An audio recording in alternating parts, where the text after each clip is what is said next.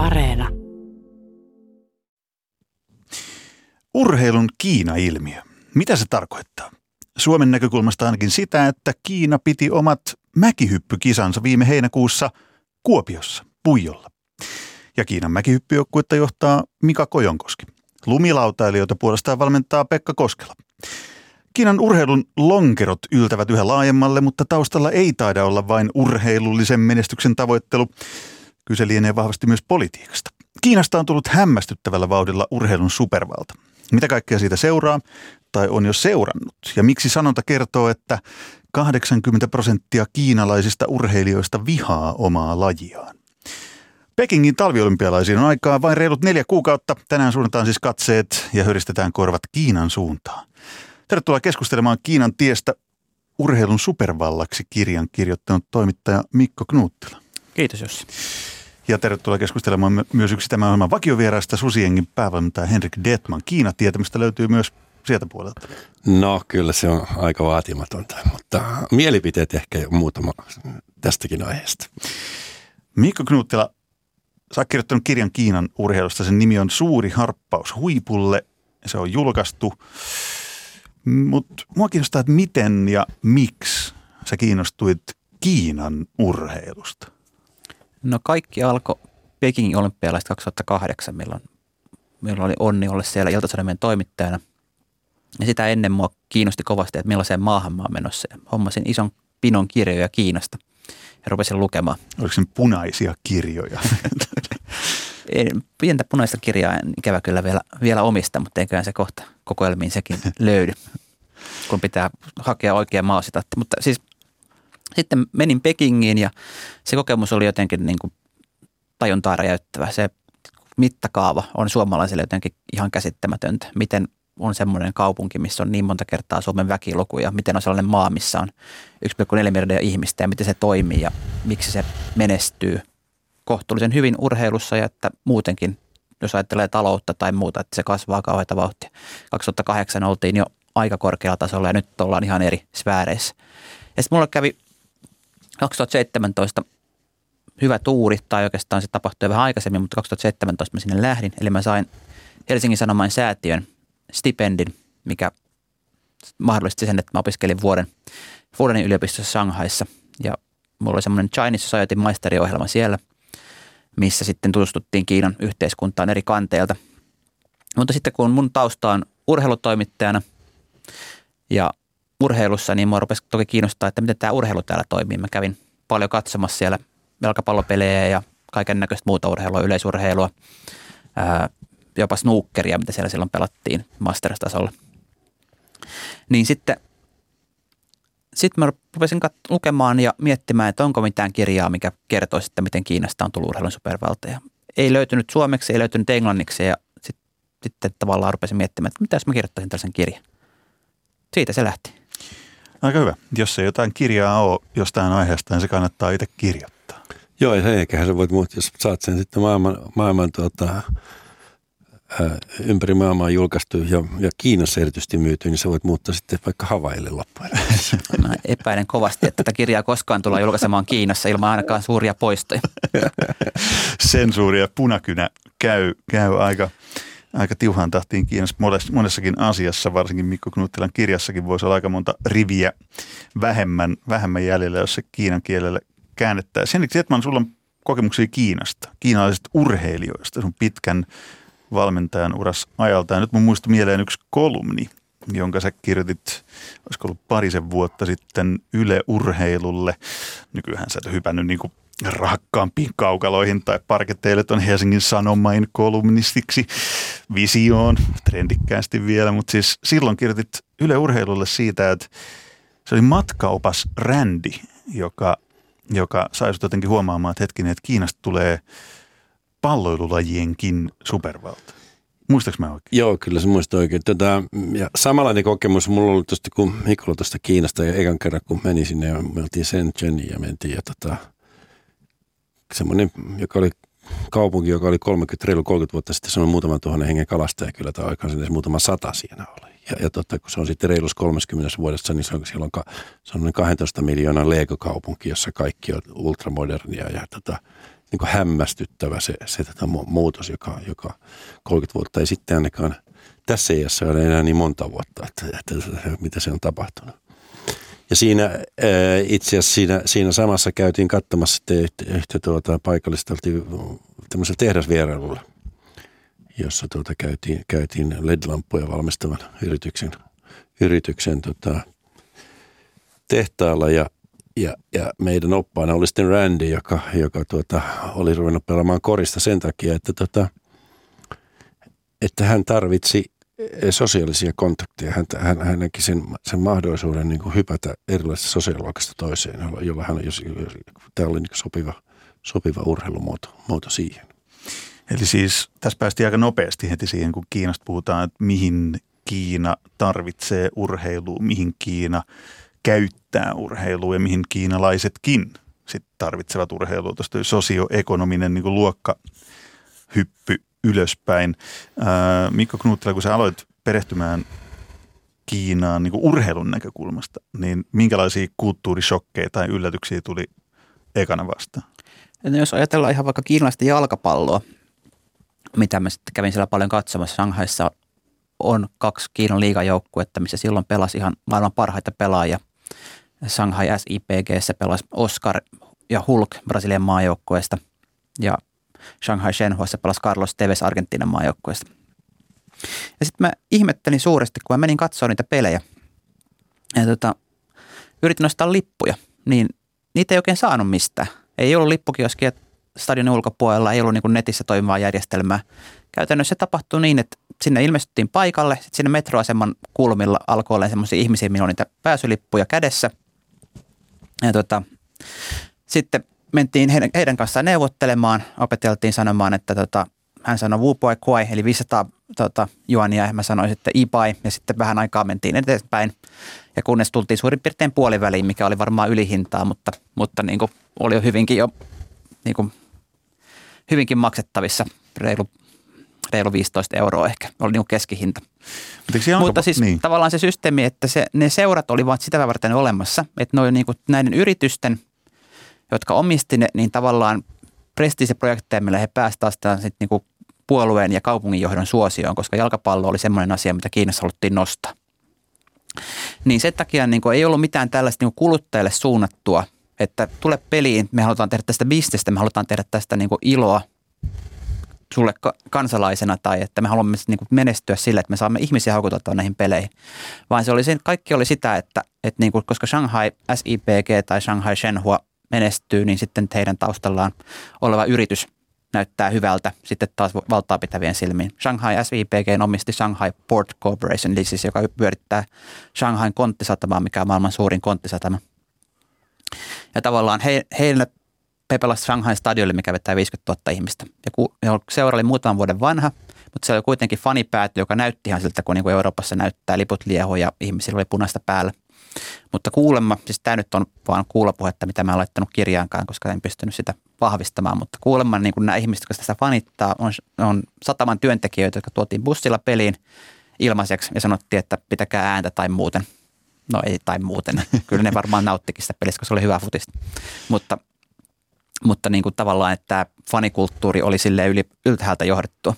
Tämä on aika, aika mielenkiintoinen esimerkki siitä, että, että mistä se pohjimmiltaan kumpuu se halu tehdä jotain kansainvälistä tason urheilua. Niin, mutta eihän tämä nyt Venäjästä hirveästi poikkea. Että kyllä Venäjässäkin on, on, tota, on, on tuo sama, sama niin kuin perusilmiö siitä, ettei fanit ole kovin tärkeitä. Okei, sitten Venäjässä ehkä jääkiekossa, joka kuitenkin on, on, on sielläkin suppea laji, vaikka siellä käy niin kuin yleisön jääkiekossa, mutta, tota, mutta, mutta se on, niin kuin, siinä on pieni harrastajapohja. Kyllä lähes kaikissa muissa laissa niin, niitä vähän samalla tavalla pyörii, että tota, sitten sit se on niin kuin sattumaa, jos, jos löytyy sellaisia paikkakuntia, jossa, jossa ihmiset käyvät, käyvät tota, pelaamassa ja katsomassa. Et ei se, se ei niin liity siihen juuri sen takia, kun se ei ole niiden fanien projekti, vaan se on se, se, on se vallanpitäjän projekti. Ja, ja tota, sama ilme, että mä oon nähnyt jopa Turkissakin jossakin seurassa, vaikka, vaikka me ajatellaan, että niin Turkissa on, ja kyllähän siellä Turkissa on sitten ne, ne seurat, joille ja Fenerbahcet ja, ja Besiktakset ja, ja tuota, Galatasarayt, joilla, joilla niin kuin ihan, se on niin kuin fanien projekti. Mutta siellä on myös sellaisia seuroja, joilla, joilla se on vaan niin kuin omistajien projekti. Ja, ja tota, se, siihen on aika vaikea – niin fanien, fanien millään tavalla samaistua. Mä mietin samalla myös urheilijan asemaa tuossa pelissä tai tuossa Kiinan Se on ihan kohtuullinen, ei palkat on kohdallaan. Niin. no mennään, mennään myöhemmin siihen, että koska Henrik Dietman lähtee Kiinaan valmentavaan koripalloon. Puhutaan siitäkin tänään. Mutta siis urheilijan näkökulmasta sekin mua kiinnostaa tänään avata, että, että kuten tuossa alussa totesin, niin se aika monta kertaa kuultu sanonta, että 80 prosenttia kiinalaisista urheilijoista vihaa omaa lajiaan. Mutta se isompi kuva vielä piirretään se, siis nyt 2020-luvulla on aika itsestään selvää, että Kiina on urheilun supervalta. Ihan siis maailman huipulla ei nyt, en nyt sano lajissa kuin lajissa, koska ihan niin se ei ole, mutta että lähestulkoon mihin tahansa lajiin, ne on pystynyt niin kuin rakentamaan sen, että me halutaan huipulle tohon lajiin, niin sitten niin myös tapahtuu. Mutta ei siitä ole kauhean montaa vuosikymmentä. Tämä oli hyvä esimerkki tämä, missä korista olitte pelaamassa ja kävitte LED-lamputehtaalla, että 30 vuotta sitten se oli pieni niin kuin kalastajakylä. Niin Mikko Knuttila, hetkinen, kuinka monta vuosikymmentä vaan pitää mennä taaksepäin, että Kiinasta – ei voitu millään tavalla puhua huippuurheilumaan.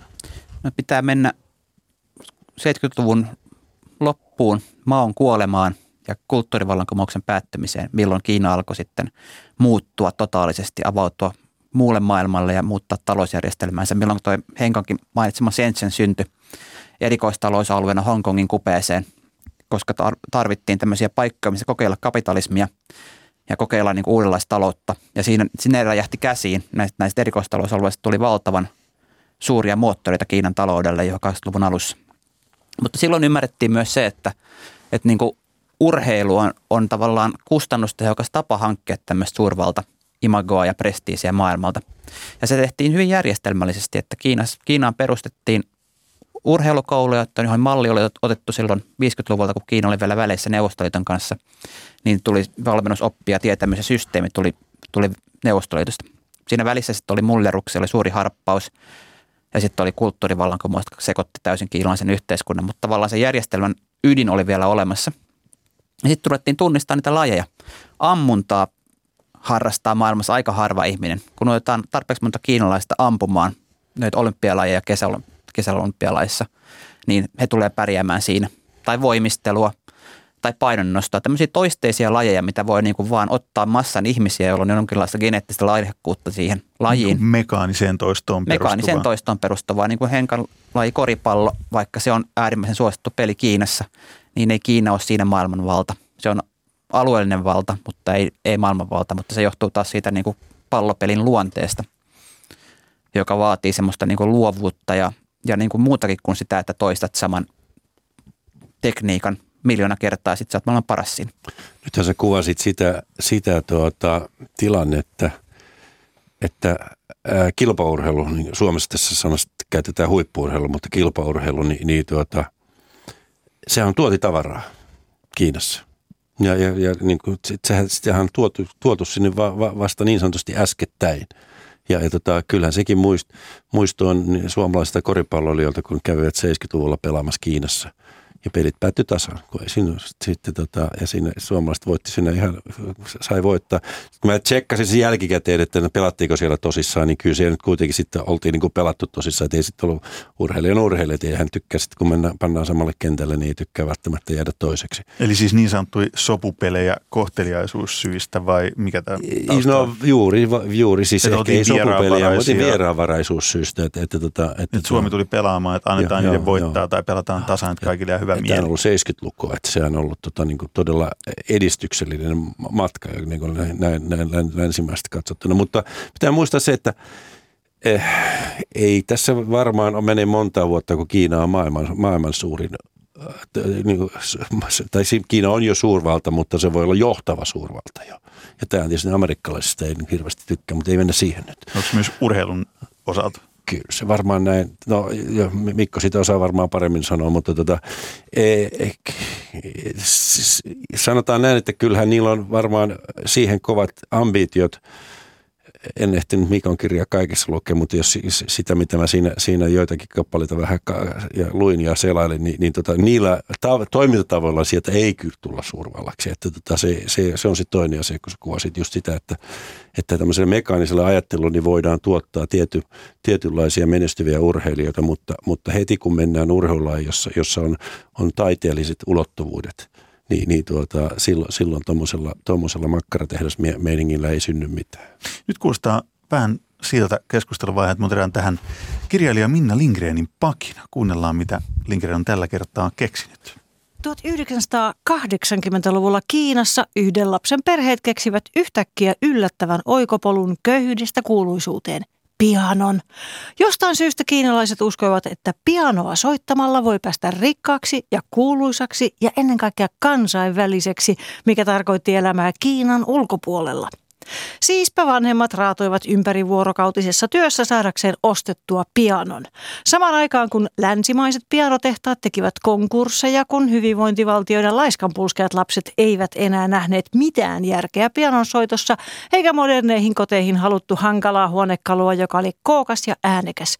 Kiinassa alettiin valmistaa ja myydä ennätysmäärä pianoja.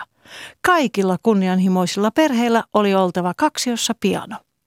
Sitten vain lapsi pianotunneille. Kiinassa lasten musiikkikasvatus muuttui nopeasti urheilulliseksi ja vielä neuvostoliittolaistakin pedagogiaa epäinhimillisemmäksi. Huipulle oli vain yksi tie ja se tarkoitti ankaraa kurinalaista työtä. Viisivuotiaan oli harjoiteltava viisi tuntia päivässä, 12-vuotiaan siis 12 tuntia. Harjoittelu oli mekaanista toistoa ja pyrki tekniseen taituruuteen, jossa nopeus ja tarkkuus olivat valttia. Koska lapsista on helppo muovata kilpailuviettisiä, kiinalainen pianistitehdas rakennettiin kilpailujen varaan. Musiikkikilpailussa lapset soittavat saman ohjelmiston ja tuomaristo päättää kylmästi sen enempää perustelematta, kuka tuli maaliin ensimmäisenä. Jo yhdeksänvuotias voi olla konkari kilpailuissa. Pianokilpailuja pidetään kuin urheilussa ikäkausittain piiritasolla, maakuntatasolla ja valtakunnallisesti ja näistä parhaiksi seulotut saavat osallistua kansainvälisiin kilpailuihin. Lang Lang on kuuluisin ja ensimmäinen Kiinan pianoilmiön kansainvälinen tähti. Hänen äitinsä raatoi maaseudulla ja isänsä muutti kaupunkiin yksiön pianon ja pojan kanssa piiskaten tätä harjoittelemaan ja kilpailemaan. Tunteita ei lapsuudessa jaeltu, vaikka Lang Lang muistaa erään melonikauppiaan, joka kerran hymyili hänelle. Se, että Lang Lang menestyy ja on yhä kysytyimpiä solisteja länsimaisissa orkestereissa, tekee asiasta pelottavan. Hänen esimerkkinsä todistaa, että kenen tahansa kannattaa piiskata lastaan epäinhimillisiin suorituksiin. Näin pakinoi kirjailija Minna Lindgren, Mikko Knuuttila, Henrik Detman. Minkälaisia ajatuksia heräsi?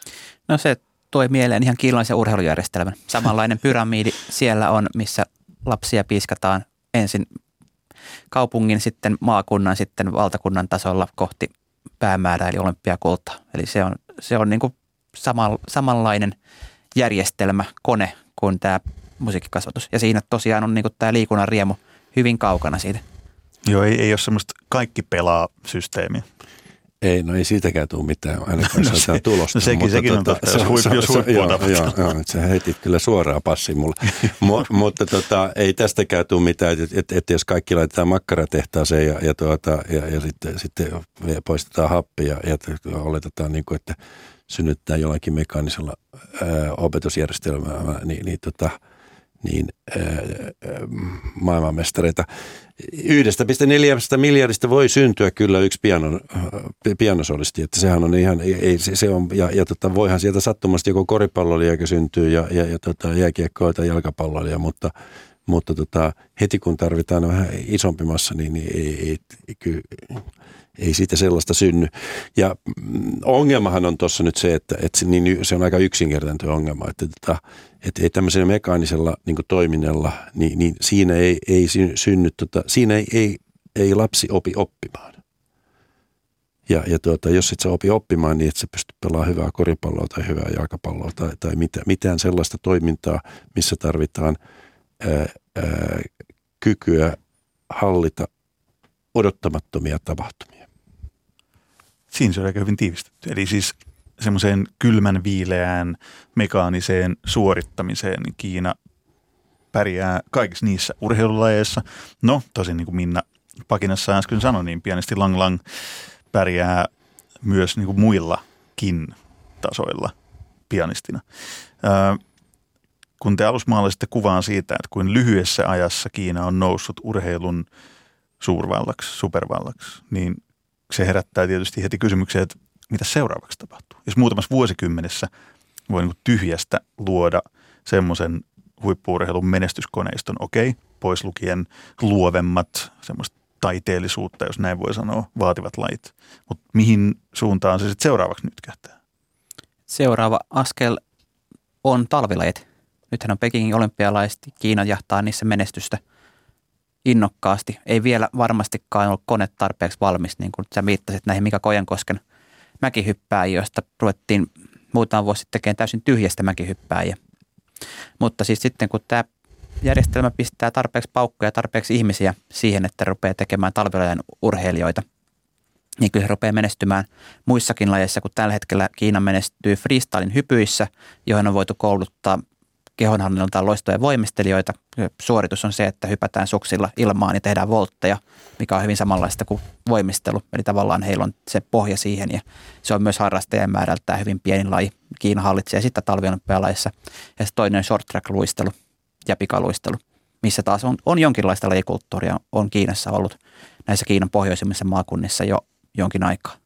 Tämä on kyllä mielenkiintoinen tämä Kojonkosken vetämä projekti, siis sellainen, mitä ei lakkaa hämmästelemästä. Et miettikää nyt mäkihyppy, niin kuin kaikista maailman lajasta. Se on ihan umpi hullu laji, siis positiivisessa mielessä ajateltuna. Jos olette koskaan käynyt mäkihyppytornissa, niin ylipäätään se, joka uskaltaa siitä niin kuin lähteä laskemaan, niin sehän on aivan kaistapäinen.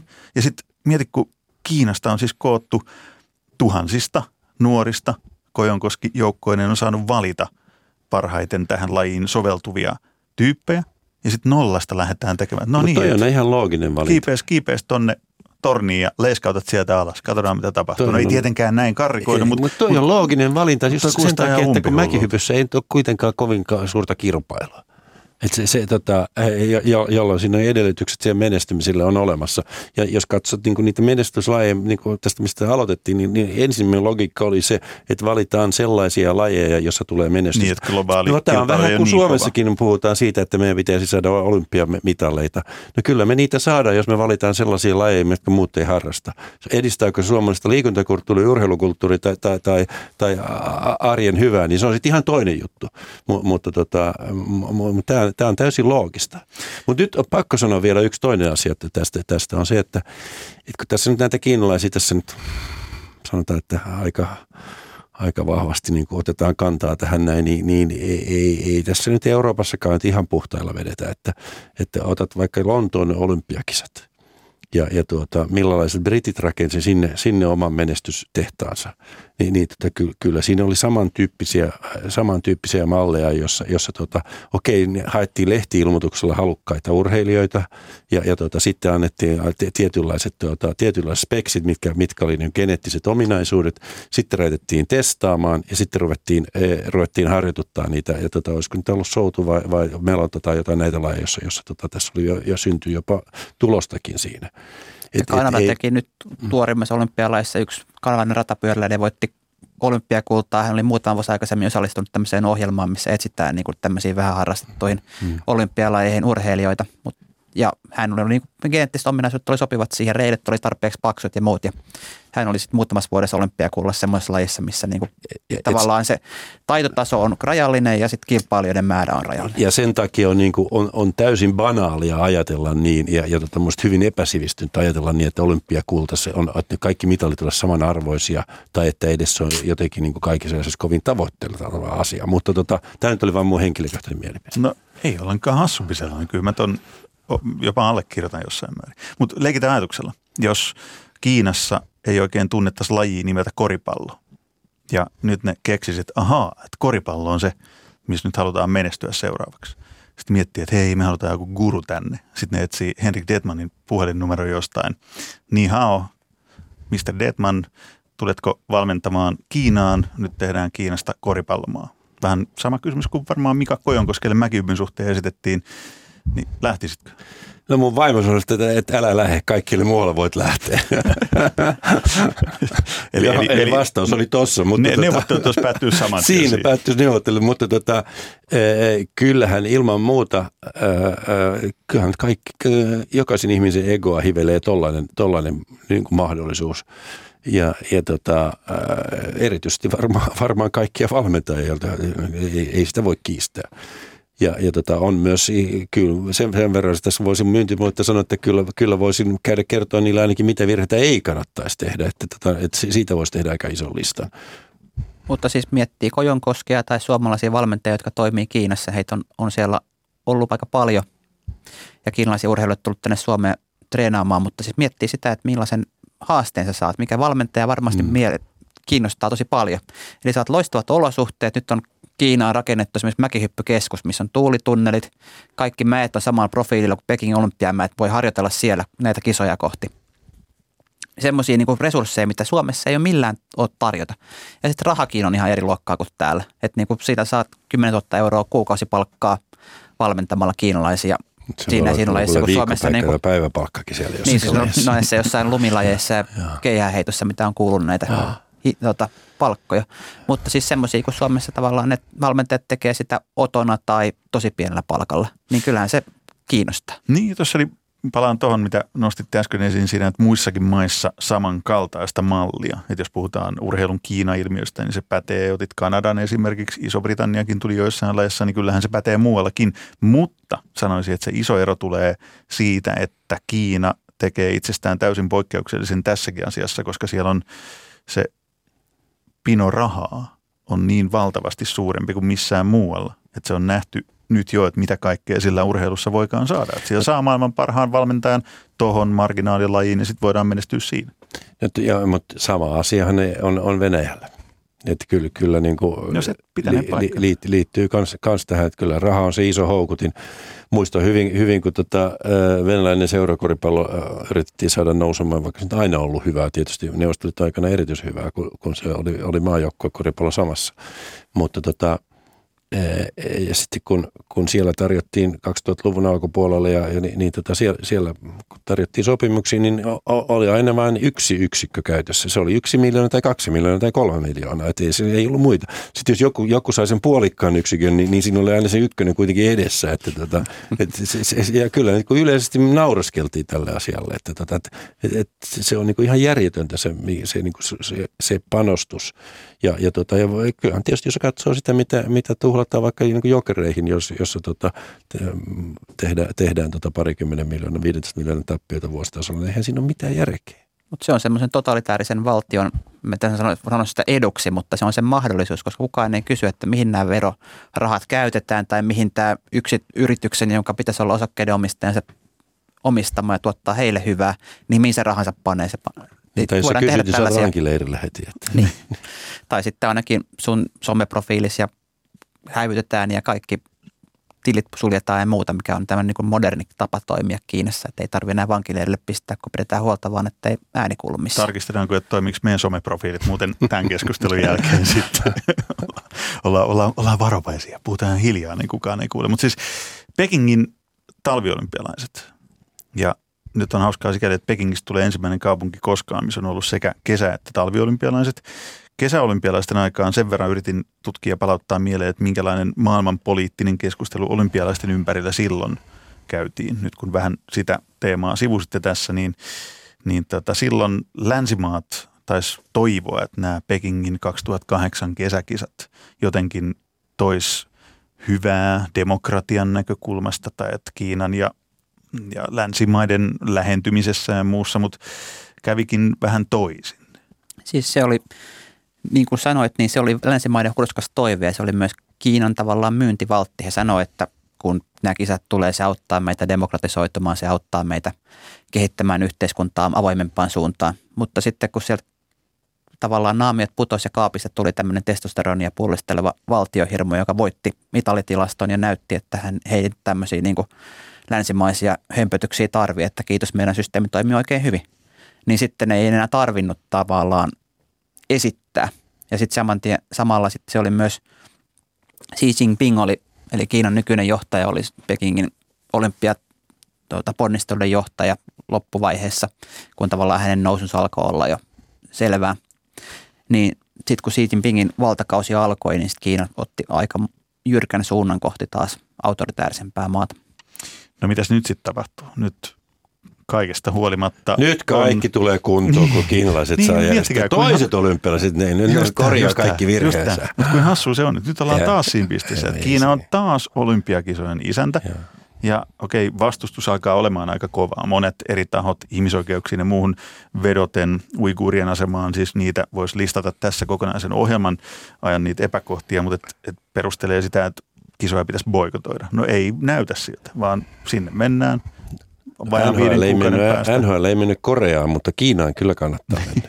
Siinä on musta hyvä. Kiinan markkina kiinnostaa NHL, no, niin missä no, kiinnostaa no, NBAta. Ne, ne, ne, kiinnostaa, ja, ja tota, mutta tässä on sanottava, että NBAlle kyllä, kyllä tuota, ehkä, ehkä semmoinen pieni, tota, ei, ei tässä synnynpää tässä vaan antaa, mutta tota, silloin parisen vuotta sitten, kun, kun tuota, tämä Houston Rocketsin omistaja twiittasi, twiittasi tota, näihin kiinalaisiin ihmisoikeuksiin. Hongkongin tilanteeseen. Joo, Hongkongin silloin, joo. tilanteesta ja, ja, tuota, ja, ja kiinalaiset reagoi siihen erittäin voimakkaasti ja, ja sulki itse asiassa NBA hetkeksi pois. Niin NBA, tuota, ei, NBA puolusti kuitenkin omaansa siinä ja lähti takaamaan, et, et, tukemaan tätä Rockensin omistajaa, joka, joka tota, ja, ja, ja kertoi, että, että kyllä, että kyllä siellä oli niin kuin – viestillä oli perusta, mutta toisaalta taas amerikkalaisista kauppamiehiä niin tietää, että tämmöinen asia, niin, niin tuota, tuuli tulee ja, ja, ja, ja se vie sen ajan, ajan sitten ollaan taas kohta entisellä. Joo, siinä varmaan niin kuin molemmat, no NBA varmaan olisi halunnut sitä. Se taisi olla just Rocketsin GM, Daryl Morey, muistaakseni, joka sen twiittasi. Mutta tota, kuitenkin niin kuin liiga ei lähtenyt kauhean voimakkaasti häntä dumaamaan. Että LeBron James taisi sanoa jotain niin kuin ympäripyörätä lehdistötilaisuudessa, ei kauheasti tukenut, ei kauheasti vastustanut ja tällaisia tapahtui, mutta, mutta tota, mutta sitten tavallaan kun se hetken aikaa oli pois pääkanavilta ja muuta ja Moreu sai vaihtaa työpaikkaa, niin sitten pikkuhiljaa alkoi alko niinku tavallaan suhteet normalisoitua. Sitten taas NBA pyöri Kiinankin M- Mutta kyllä siellä on myös, kyllä siellä on, tota, olen ollut siellä sellaisessa paikoissa, jossa on NBAin tota, ää, näitä, näitä tuota, koulutussenttereitä ja tota, niin ne on poistumassa sieltä. Et, et kyllä, et kyllä siellä ei, ei siellä niin täyttä rakkautta enää ole. Joo, ja sitten ne NBAn koulutuskeskukset, niin niistä oli, Jenkkimediassa oli muutama juttu, missä sitten oli, kerrottiin näitä metodeja, mitä valmentajat käytti siellä näihin oppilaisiin ja siitä tuli myös Amerikasta nousu jonkinnäköinen meteli, että eihän näin voi toimia NBA-nimen mm. alla. Että se on myös ollut yksi metodi sieltä lähtemiseen. Joo. Urheilun Kiina-ilmiöstä riittäisi puhuttavaa vielä tosi tosi pitkäskin aikaa. Toivottavasti keskustelu mahdollisimman monessa eri tuutissa jatkuu, mutta urheilijoiden, yksittäisten urheilijoiden asema, se mua vielä kiinnostaa niin kuin lopuksi. Tämä pianisti esimerkki Lang Lang tai sadat tuhannet, kymmenet tuhannet, sadat tuhannet muut kiinalaiset, jotka Minna Lindgrenin pakinan mukaan hankki sinne koteihinsa pianon ja yritti saada ensin piirimestaruus, sitten kansallisen mestaruuden ja niin poispäin voittaneen pianistin, niin on toi urheilijan, yksittäisen urheilijan näkökulmasta toi Kiinan luoma tänne valtapoliittinen niin urheilupeli, niin on se on se raakaa. Mikko voi Vai varmaan siitä, siitä ottaa vähän laisemmin, mä sanoisin, että kyllä, kyllä siellä on yksittäisiä voittajia, mutta siellä on varmaan aika moninkertaisen määrä ta, niin kuin häviäjiä siinä järjestelmässä. Niin, jos mä mietin just, että kun tuossa Minnan pakinassakin, niin kuin teidänkin puheessa, kun avaatte sitä, että mistä tämä Kiinan urheilu tai urheilun supervaltius niin kuin rakentuu, niin kyllä siellä aika hirvittäviä ihmiskohtaloita täytyy olla. Joo, ja siis se on valtaosa, että kun mä tuossa kirjassa kirjoitan kirjoitan niin kuin tavallaan siitä niin kuin porukasta, joka siitä koneessa jauhautuu ja josta ei koskaan tule huippuja, niin heille ei ole, tai sitä siis siis on niin kuin, puhutaan nyt niin kuin historiasta ja puhutaan nykypäivästä, mutta puhutaan historiasta. Niille, jotka siitä koneesta pullahti ulos, ei ollut koulutusta, saattoi hyvinkin usein olla niin kuin joko urheilun tai dopingin runtelema keho, ei niin kuin tavallaan asemaa avioliittomarkkinoilla, ei asemaa niin kuin työllistyä mihinkään ja eikä niin kuin ehkä kykyäkään siihen. Niin sitten nämä niin prosentit, mitä oli, oli tavallaan entisistä urheilijoista uran jälkeen, niin puhutaan jostain Kiinan, Kiinan urheiluministeriönkin tutkimuksessa niin puhutaan yli puolet entistä urheilijoista niin on uransa jälkeen köyhyydessä sen takia, koska, koska tavallaan heidän urheiluuransa oli silleen väkipakolla tehty ja vain sitä urheilumenestystä silmällä pitäen, ei mitään muuta niin kuin elämää urheilun jälkeen ei ole, vaan Ja sit oot vaan niin kuin sitten, sä oot se entinen urheilija ja kukaan ei pidä huolta. Sitten kun Niin, kokeiltiin, mutta että tuliko ko- tästä jotain, niin ei tullut. Okei, sit teurasjätteeksi tämä hevonen, jos näin rumasti voi asian karikoida. Sitten seuraa. Niin, mutta nythän on kysymys siitä, että, että kun se, me, se mekaaninen toimintatapa johti siihen, ettei ollut mitään koulutusta. Kun- Kun, tuota, jos, jos toimintatapa olisi oikea, niin, niin, tuota, niin se, siellä, olisi, siellä olisi syntynyt pohjaan toisenlaiseen koulutukseen, olisi ky- kyky oppia. Ja, ja, tuota, ja, ja silloin, silloin se urheilu olisi, se, sehän voisi kääntyä jopa, tota, jopa positiiviseksi ilmiöksi. No voisiko niin käydä Kiinassa? No onhan se vähän mahdollista. idealisteja. Siitä, ei, ky, ei, kyllä idealistissa saa aina olla vähän Saa, ainakin ja, ja, ja, ehkä isostikin. Ainakin tässä Ja- ohjelmassa. Joo, kiitos. Ja, mu- mutta kyllä se olisi ma- mahdollista. Ilman muuta se on mahdollista. Se, että, tuota, että, että, että, että tuota, eh, koska sellainen tapahtuu, niin se on sitten toinen kysymys. Että tapahtuuko se nykyjohdon alla, niin se voi kuulostaa aika, aika epätodennäköisestä, mutta, mutta tota, teoriassa se on ihan mahdollista. Mutta siis siinä on, mä tuohon viittasinkin jo, että on, puhutaan historiasta ja nykypäivästä, niin nykypäivän Kiina on kuitenkin jo aika vauras maa, varsinkin kaupungeissa. Ja kun siellä on yhden lapsen politiikka, joka nyt on, on väistynyt, mutta kuitenkin niin kuin yhteiskunta on sellainen, että tosi, moni, tosi harva pariskunta hankkii enempää kuin yhden lapsen. Ja he näkee, että tämä heidän lapselleen paras tapa hankkia menestystä elämässä on koulutus. Niin näillä urheilukouluilla, urheilujärjestelmät on- on nykyään jo vaikeuksia saada houkuteltua sinne lapsia siihen järjestelmään, koska kuitenkin se jonkinnäköiseen vapaaehtoisuuden pitää perustua.